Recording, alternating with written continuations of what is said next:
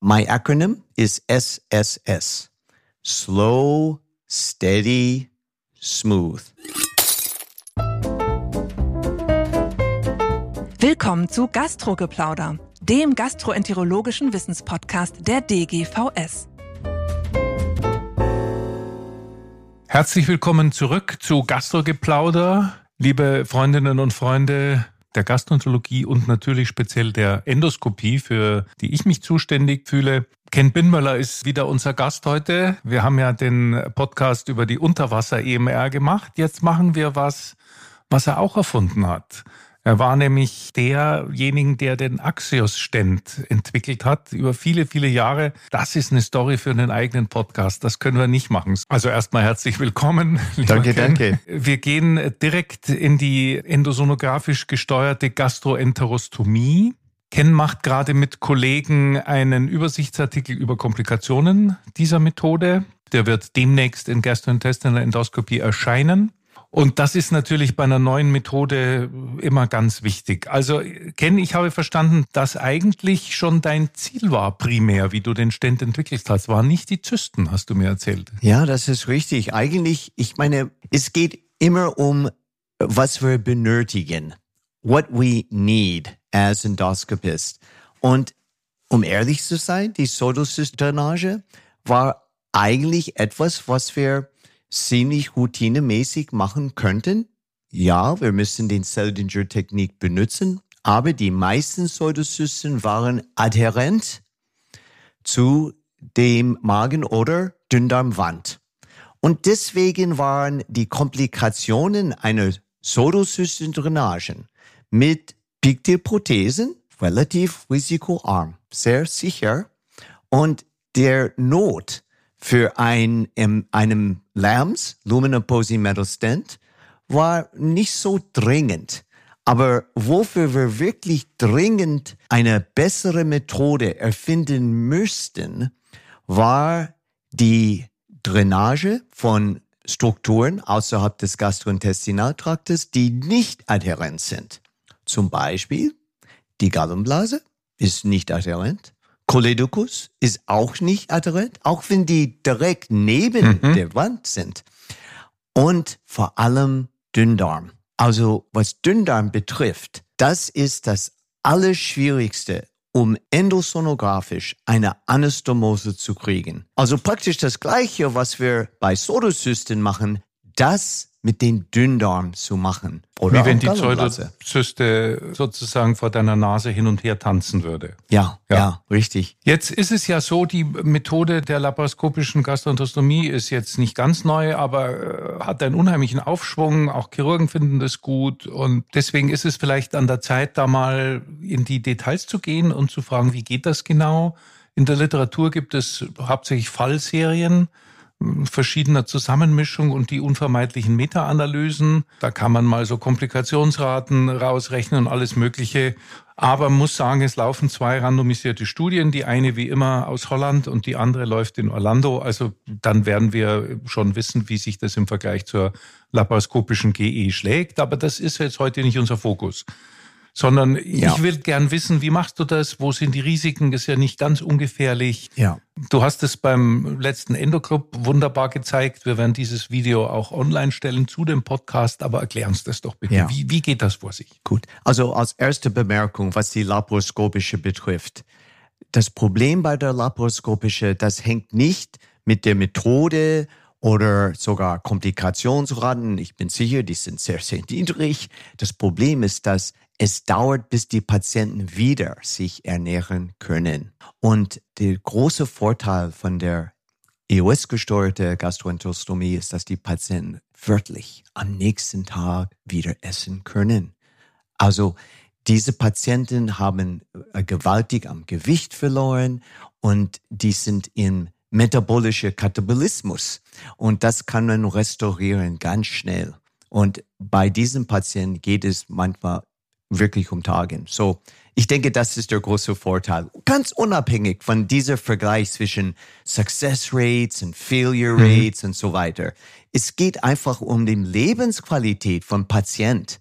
Und ja, die werden eventuell wieder essen können nach laparoskopischer, aber das dauert manchmal einige Wochen.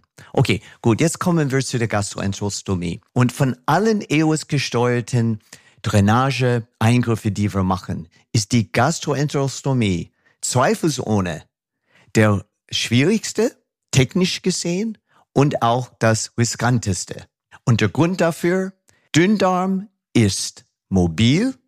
Es gibt eigentlich nur einen Punkt, wo es relativ in Verbindung mit dem Gastrointestinaltrakt ist, mit einem anderen Teil.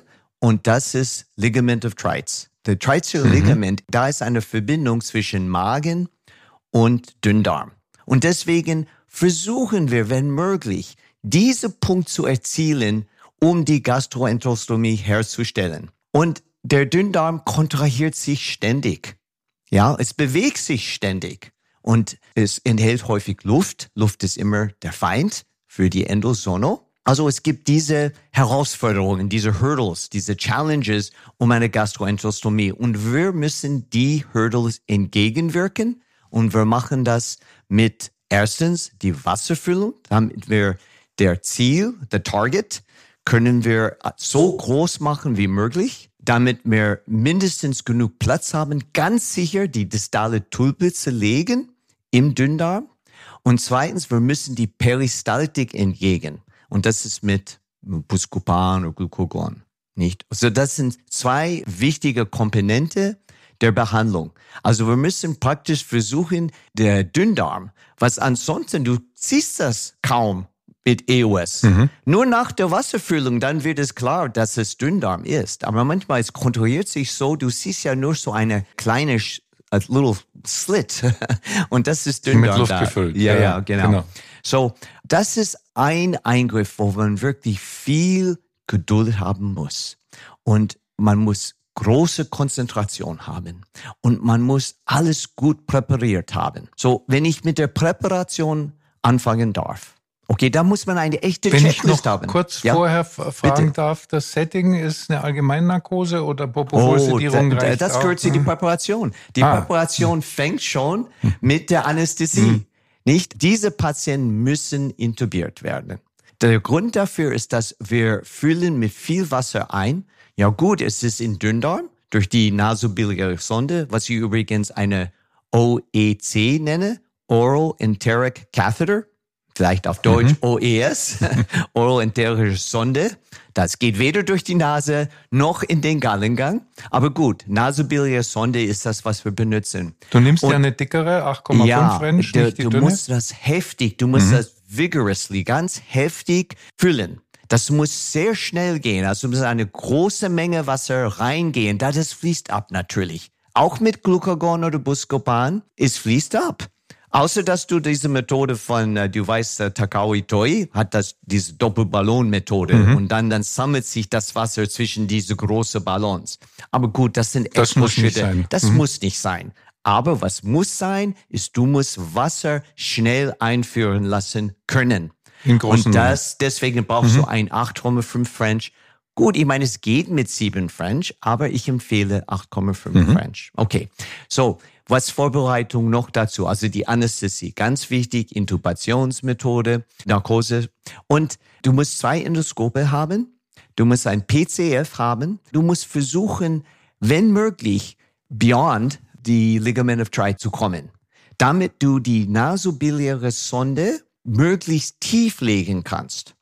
Wenn du nicht über die Ligament of Trites kommen kannst mit deiner PCF, ja gut, das könntest du unter Röntgen machen, legst ein Draht, sicherst, dass der Draht weiter tiefer ist aus Ligament of Trites im Jejunum und dann anschließend die Nasobiliarsonde. Du würdest aber nicht so weit gehen, dass du sagst, wenn die Stenose sehr eng ist, dilatiere ich das so weit auf, dass ich mit dem PCF durchkomme oder vielleicht doch in Einzelfällen? Es gibt Vor- und Nachteile da. Du musst nicht durch die Stenose kommen. Dann aber musst du unter Röntgen sichern sein, dass du dein Draht wirklich weiterlegen kannst aus die Ligament ins Jejunum. Das heißt, du musst gut, gutes Röntgen haben und manchmal kann das ein bisschen schwierig sein. Nicht der Draht, der it curls, macht Schlingen da und es kann ein bisschen Zeit brauchen. Aber einfacher ist es direkt mit dem PCF, wenn du kannst. Aber andererseits, Luft ist auch der Feind. Wenn du so viel Luft da reinblasen musst, damit du durchkommst, ja, dann hast du nachher so viel mhm. Luft da drin. Auch wenn du dann später Wasser gibst, es gibt immer Retroperistaltik mhm. und dann plötzlich kommt der Luft und dann Artefakt während du die Gastroenterologie mhm. machst. Also es sind kleine ja. Dinge, aber ich eigentlich, ganz am Anfang habe ich die Schwestern gesagt oder die Assistentin gesagt, schalt die Luft ab, damit ich mhm. nicht aus Versehen Luft mhm. reingebe mhm. ins Dünndarm. Man hat so viel Herausforderungen im Dünndarm.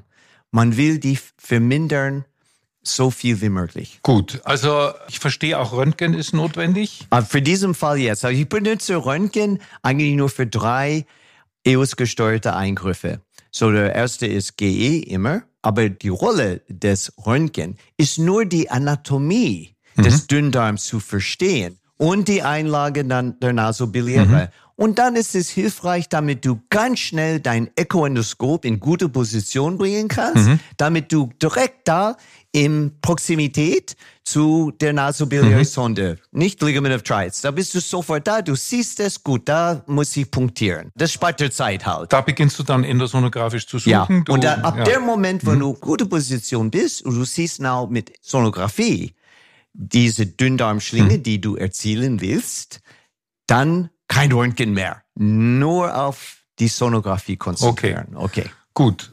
Ist das alles in der Vorbereitung? Also wir haben den Nein, nein, es gibt wir mehr. haben Röntgen, ja, äh, du gut. bist mit dem Endoskop drin, keine Wir Luft. haben nicht über EOS-Scope, das muss natürlich therapeutisch ist, großkanälig, da wir benutzen Axios. Aber ich meinte jetzt so die, den ersten Schritt. Also du gehst da runter, schaust dir das an, hm. machst, stellst endoskopisch und radiologisch sicher, dass die Sonde richtig liegt. Ja. Keine Luft geben. Ja. Da kann man ja schon Flüssigkeit reingeben, Underwater, ja. wie bei unserem letzten Thema. Ja.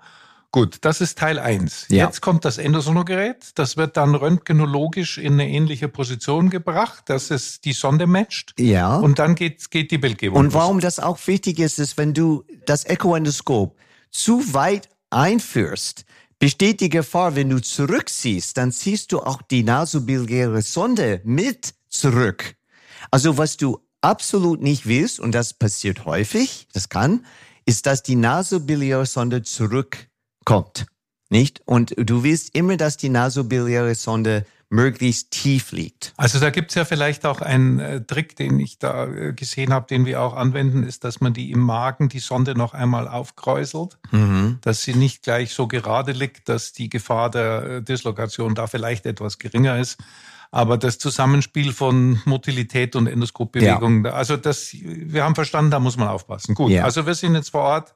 Das Aufkräuseln ist okay nur pass auf, wenn du zurücksiehst, da du denkst, oh, das ist so aufgekräuselt mhm. und ich will das begradigen, nicht da mhm. irgendwie das stört die Sicht mhm. oder was weiß ich.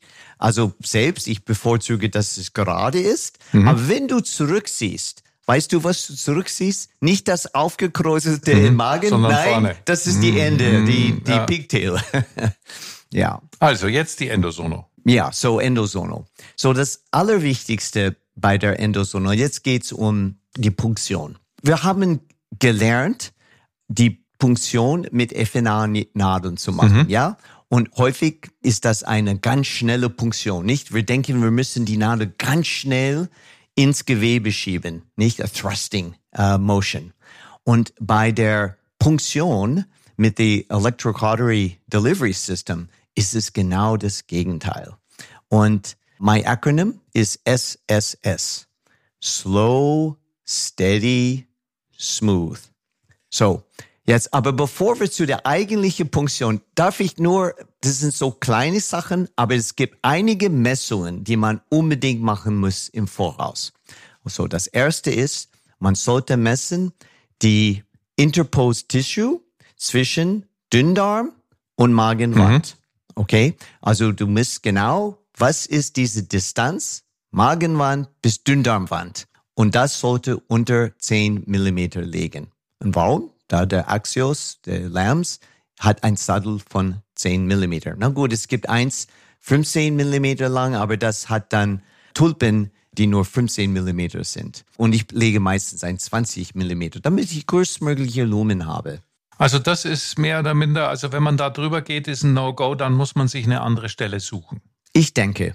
Ich denke. Mhm. Auch wenn die dann mehr im Duodenum Descendens liegt und nicht bei Dreiz oder jenseits. Ja, ich denke, wenn du wirklich ein Long Axis View hast, das heißt, das ist dann bei äh, distale Duodenum, da hast du die beste Möglichkeit, diese Long Axis View zu kriegen. Manchmal kannst man es auch kriegen auf der anderen Seite, so ist wie eine Spitze.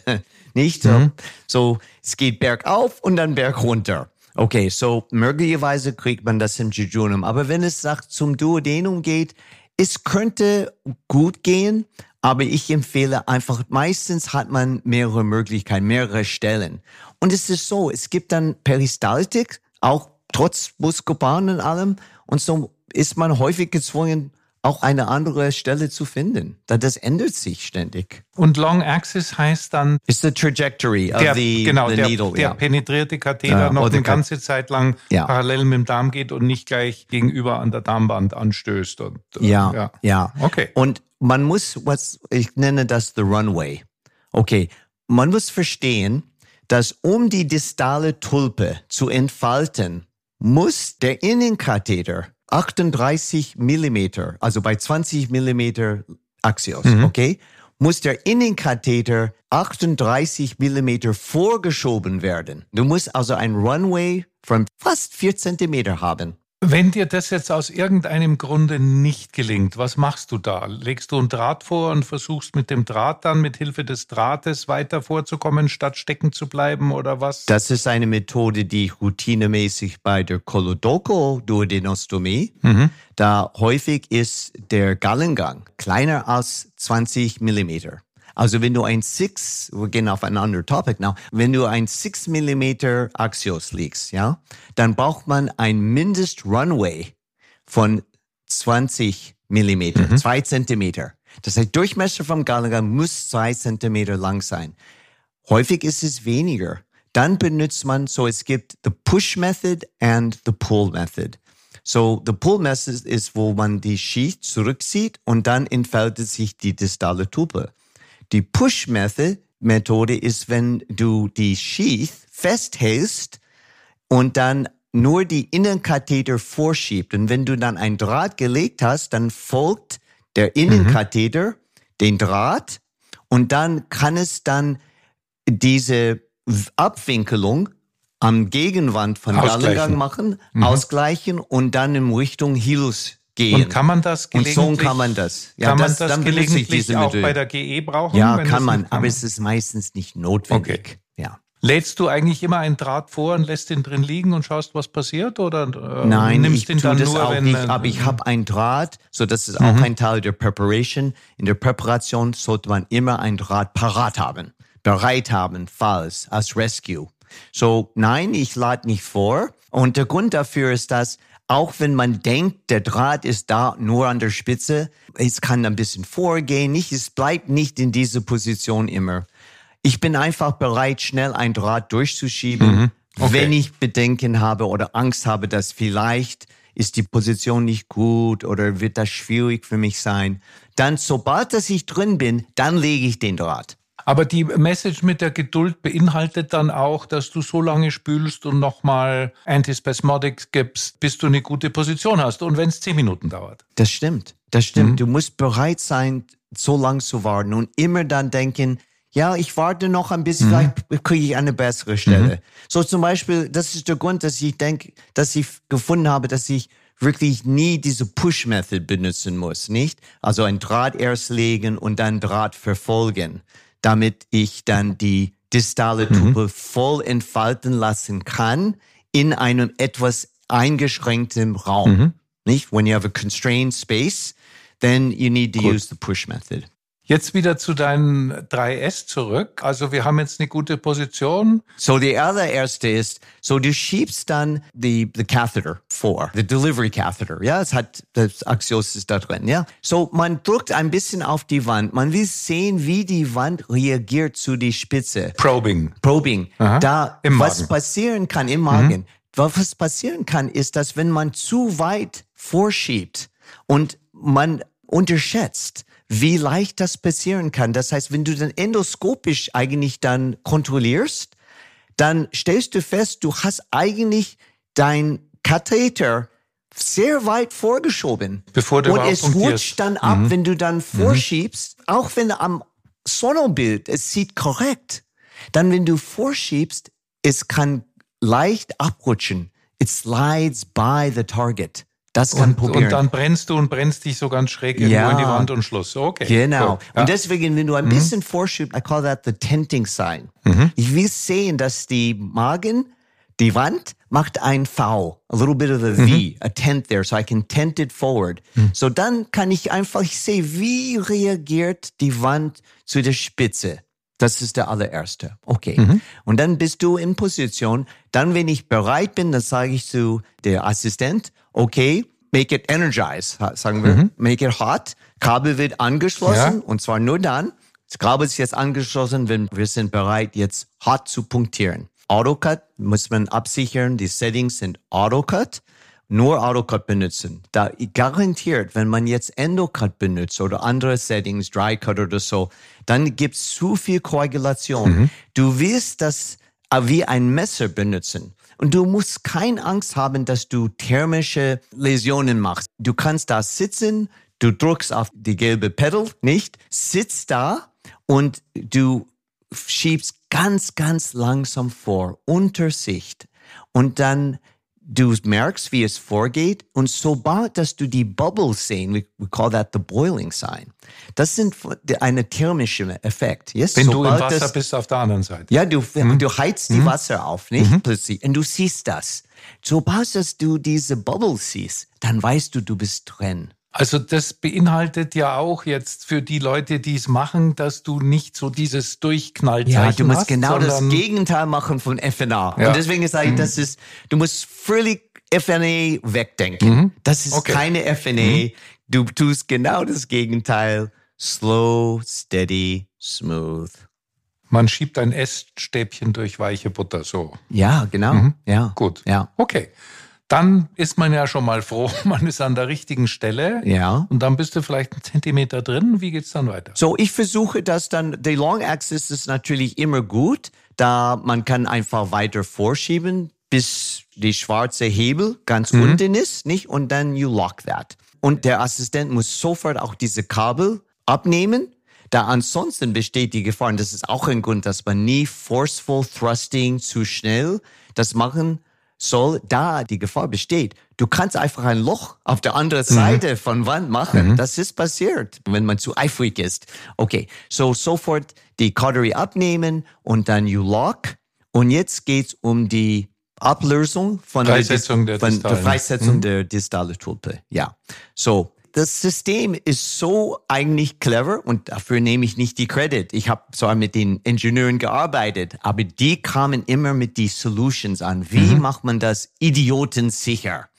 Und du hast vielleicht gemerkt, dass diese gelbe Klemme, ja, und diese gelbe Klemme ist praktisch, was die graue und schwarze Hebel zusammenhält. Die müssen zusammen sein, um aus ein Unit zu funktionieren. Das erlaubt, dass man einfach, dass man Innen- und Außenkatheter zusammen vorschieben kann.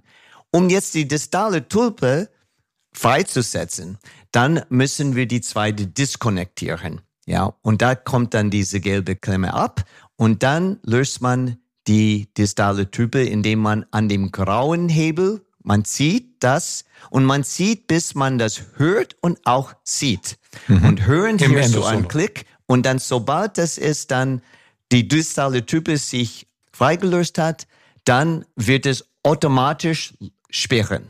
Der graue Hebel ist jetzt gesperrt und jetzt kannst du die, die schwarze Hebel entsperren und jetzt benutzt du die Innenkatheter wie ein Retractor. Jetzt die schwarze Hebel ist entsperrt, die graue ist gesperrt, ist locked. So jetzt kannst du alles zusammen zurück, kannst du die Innenkatheter zurückziehen mit dem grauen Katheter. Und das bringt dann die distale Type an am Wand. Und jetzt wird dann als allerletzter Schritt die proximale Tube im Arbeitskanal freigesetzt. Und dann gehst du mit dem Endoskop zurück. Ja, ein Und- bisschen Distanz, ein leichtes Right Turn from the Body, rechts drehen ein bisschen und Luft geben. CO2 natürlich. Ja, und dann pushst du die schwarze Hebel nach unten und das Und das sieht dann, man dann wieder endoskopisch. Das sieht man, das Gut. ist alles rein endoskopisch okay. dann. So, jetzt ist es fertig oder auch nicht. Viele dilatieren ja auf. Naja. Es hängt völlig von der Frage, wie schnell muss der Patient Ernährung bekommen. Und wenn es wirklich kritisch ist, dass der Patient schnell wieder ernährt wird, dann dilatiere ich. Mhm. Dann macht es Sinn. Dann will man, man kann praktisch am nächsten Tag kann der Patient essen. Und warum sollte man sonst nicht machen? Ja, der, der Hauptgrund meiner Sicht ist verursacht Schmerzen. Okay. Es ist schmerzhaft. Wenn du dilatierst, das ist das, was weh tut. Wenn es schnell geht. Und der Patient mhm. fühlt das nachher. Mhm. Ja, der okay. hat Schmerzen. Also es wäre, sagen wir mal, wenn man sich erlauben kann, wäre es besser, der Stent geht von selber auf. Ja. Das dauert ein, zwei Tage ja. Und es gibt, oder? ich glaube, das ist mehr Theorie, mhm. aber im Prinzip gibt es ein erhöhtes Risiko der Dislokation. Wenn man die Sattel dann geweitert hat, dann natürlich ist diese Differenz zwischen Tulpe und Sattel mhm. weniger. Durchmesserdifferenz. Okay, gut. Also das war jetzt ja sehr, sehr anschaulich. Wir müssen aber am Schluss noch die letzten zwei, drei Minuten darüber reden, was kann passieren. Die Komplikationsrate liegt ja so bei 10 Prozent. Ja. Und das ist nicht immer pipi. So, das gehört auch zur Präparation. Du musst zwei Rescue Devices vorhanden haben, bereit haben. Und das erste ist ein Ovesco Over-the-Scope Clip. Mhm. I call it a clamp, because it's wirklich nicht ein Clip. Und das zweite ist ein zweiter Axios mhm. 15 mal 15. Wenn du das nicht hast, dann eine kurze, sagen wir 6 cm lange Esophageal SEMS, Self-Expandable Metal Stent. Und die Ovesco ist für ein Typ 1. Also Typ 1 heißt, dass die distale Type leider nicht im Dünndarm gelungen ist, sondern liegt im Peritoneum. Die proximale Type ist im Magen. Das siehst du da. Mhm. Und in dem Fall ziehst du das einfach raus und schließt du das Loch. Und dafür brauchst du Demovesco. Und kannst du dann, dann probierst du das nochmal.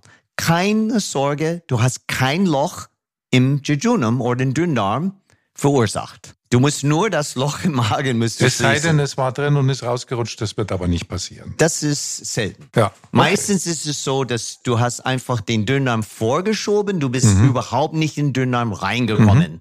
Du bist vorbeigerutscht. Und das ist der Grund, dass du so viel Zeit genommen hast, um sicher zu sein, mhm. dass du wirklich im Lumen von Dünndarm okay. kommst. Aber es kann passieren, dass du das vorgeschoben hast, bist vorbeigerutscht. Ja gut, ist kein Problem. Wenn die distale Tulpe im Peritoneum liegt, dann ist verursacht keine Schaden. Mhm. Was du nicht willst aber, ist, dass plötzlich das Peritoneum kontaminiert wird. Ja. ja. Mhm. Und ich meine, im Grunde genommen könntest du, wenn du willst, du könntest, könntest sofort dann einen zweiten Versuch machen und dann ganz am Ende das Loch schließen. Mhm. Da im Magen schließen sich Löcher ziemlich schnell. Nicht permanent, aber genug, so dass es nicht so eine konstante Aber trotzdem, kommt. also sowas würde aber, der Superexperte machen ja, am Anfang. Schließ ja, das Loch, ja. alles mhm. ist gut, mhm. start over. Okay? okay. Der zweite ist ein Typ 2 Komplikation. Ja, das ist viel ernsthafter. Das ist, wo du tatsächlich im Dünndarm angelangt bist, aber die proximale Type ist ins Peritoneum. Die Rettung dafür ist eigentlich den Draht, also die drei Rescue-Komponente, das wäre Ovesco, 15 bei 15 Lambs oder 6 cm SEMS. Und das dritte ist natürlich ein Draht. Da die Voraussetzung ist, dass du hast ein Draht legen. Deswegen, wenn es irgendwelche ja, Unsicherheit gibt, wo du wirklich gut liegst oder gute Position oder aber alles ist gewinkelt oder was weiß ich, dann liegt ein Draht. Dann hast du ein Sicherheitsleine. Mhm. Und wenn du ein Draht liegen hast, dann kannst du dein zweite 15 mal 15 Lambs sofort über den Draht legen. Es ist egal, ob die proximale Tüpel dann anschließend an der Cirrhose des Magens liegt. Mhm. Das wird alles zusammen komprimiert. Dann sind alle Wandschichten wieder zusammen. Okay. Es geht nur darum, mhm. dass Dünndarm am Magen liegt. Und so kannst du das retten. Und du kannst das retten mit einem 6 cm Lams. Das Problem ist, dass es hat keine... Mit einem 6 cm Esophagus. Uh, sorry, Esophagus SEMS. Mhm. Ja, SEMS. Mhm. Okay. Ich tue dann ein Straight Stent zwischen den Interstices von äh, dem SEMS, rechtwinklig dazu, Okay. damit es nicht migriert rein. Gut, also das, das ist ja schon interessant. Also da kann man jetzt vielleicht nicht sagen, Kids don't do this at home, aber so ganz unvorbereitet soll man da nicht reingehen. Man soll sich mentoren lassen oder das irgendwo sehen, trainieren.